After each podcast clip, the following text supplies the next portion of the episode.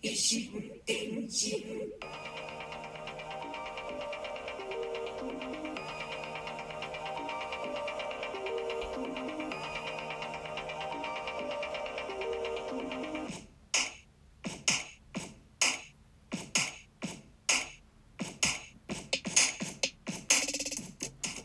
どうも、小桜知恵です。ポッドキャスト、ラジオトーク、またはスタンド FM、ノートでお聞きいただいているあなた、こんにちは。この異心電進は、私小桜知恵があらゆる文面、紙面から、あることないこと適当に指差ししたキーワードを題に、毒にも薬にもならないドゥクドゥクした一方的なトークを、いい年した中年が痛々しく、世間一般とはずれた感性で、独りよがりにお送りするポッドキャストです。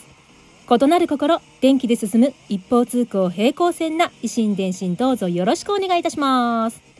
前回までの維新伝心は、雑誌シュプール2011年10月号233ページからスカーフについて引き続きお話をしております。スカーフの中でも老舗ハイブランドエルメスのスカーフこと彼に焦点を当ててここ何回かお話をしております。デザイン色彩の美しいエルメスの彼はシルクスクリーンという技法で染色されていまして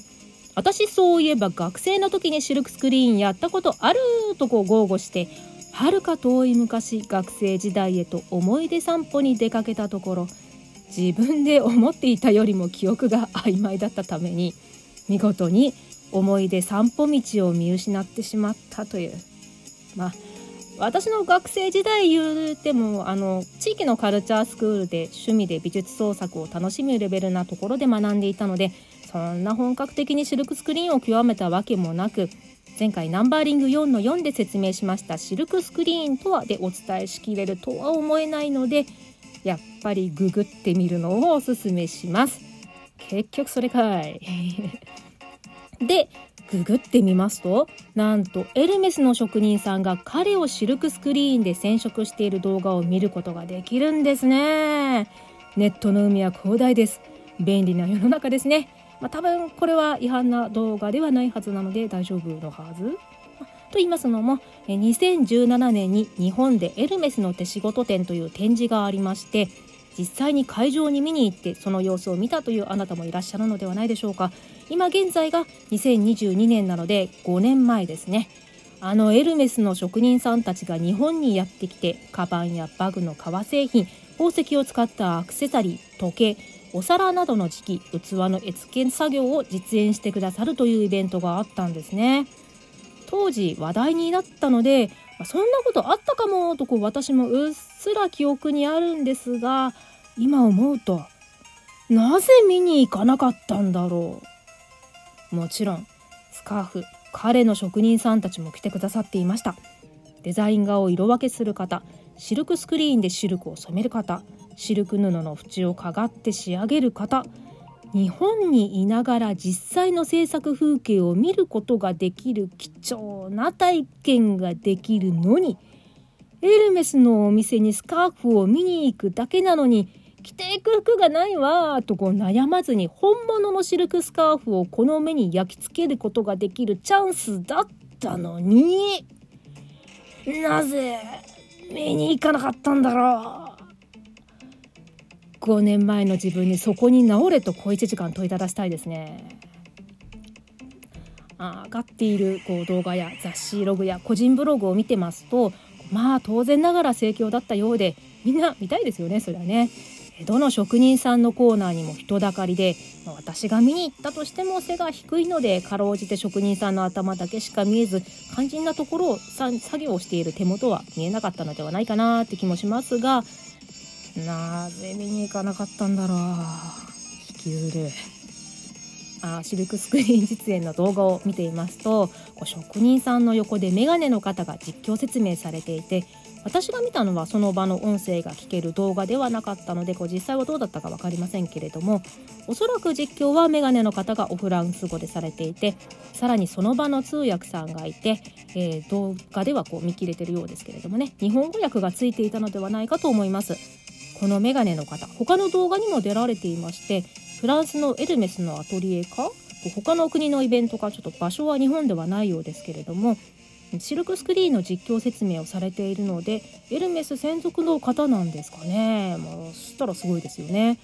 フランス語なのでこうどのような説明をされているかはよくわからないんですが見ているお客さんたちをこうドッカンドッカンとこう特に笑わせているわけでもなさそうなのでウィットに富んだオフランスジョークなどはかまさずに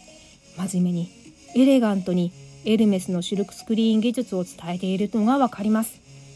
職人さんが23色ぐらいシルクスクリーン線で染色をしてこう実況のメガネの方が同じデザインの型を使って違うインクで染色するとこんなに雰囲気の違う色違い彼が出来上がりますよとこう言わんばかりに、まあ、多分言ってるでしょう何枚か出来上がりを見せてくれていますという感じでエルメスの第1号彼オムニバスゲームと白い貴婦人だけに限りませんがシルクスクリーン技法によってもはや別物レベルの色違いが数多く作られております。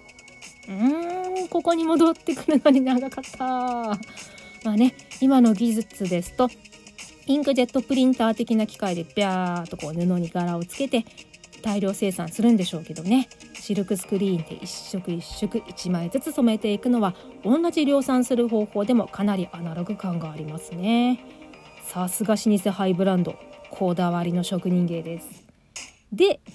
曲がりなりにもシルクスクリーンを体験したことのある私としてはま、今となってはその記憶もちょっと怪しいんですけれども曲がりなりにもシルクスクリーンを体験したことのある私としてはシルクスクリーンのインクで布を染めるってどういうこと？と。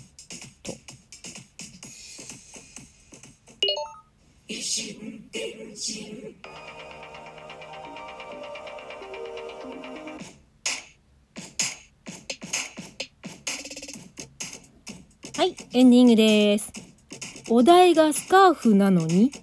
こんだけシルクスクリーンって言っていたのに、シルクスクリーンのインクで布を染めるってどういうこと？と謎の疑問をあなたに投げつけたところで次回に続きます。さて、投げつけるといえば、業務連絡です。私、小桜知恵がだだしゃべっているこのポッドキャスト、維新伝心。この度、マシュマロを一方的にゆるーく募集いたします。ラジオトークスタンド FM の音声配信アプリにあるレター機能のようなものです。ポッドキャスト、ラジオトーク、またはスタンド FM、ノート、ブログサイトにそれぞれマシュマロ募集のリンクを貼っておきますので、そちらからどうぞ一方的にマシュマロを投げつけてみてください。この異心電進の中で一方的にご紹介いたします。紹介されたくない場合は紹介希望しない旨を一文添えていただくようお願いいたします果たして優しいマシュマロを投げてもらえるのでしょうかそれではまた次回近いうちに配信いたしますフォローいいね受けるね。ねぎらい。好き。リツイート拡散してくださったあなたありがとうございます。そして何よりここまで聞いてくださったあなた本当にありがとうございます。では最後にダジャレで締めたいと思います。なーに？小さいイカを夜見に行くイベントがあるだと？これは絶対に見に行かないと。小さいイカを夜に見に行かないと。小さい見にイカ夜ないとに見に行かないと。見に行かないとに見に行かないと。ではまた次回。小桜知恵でした。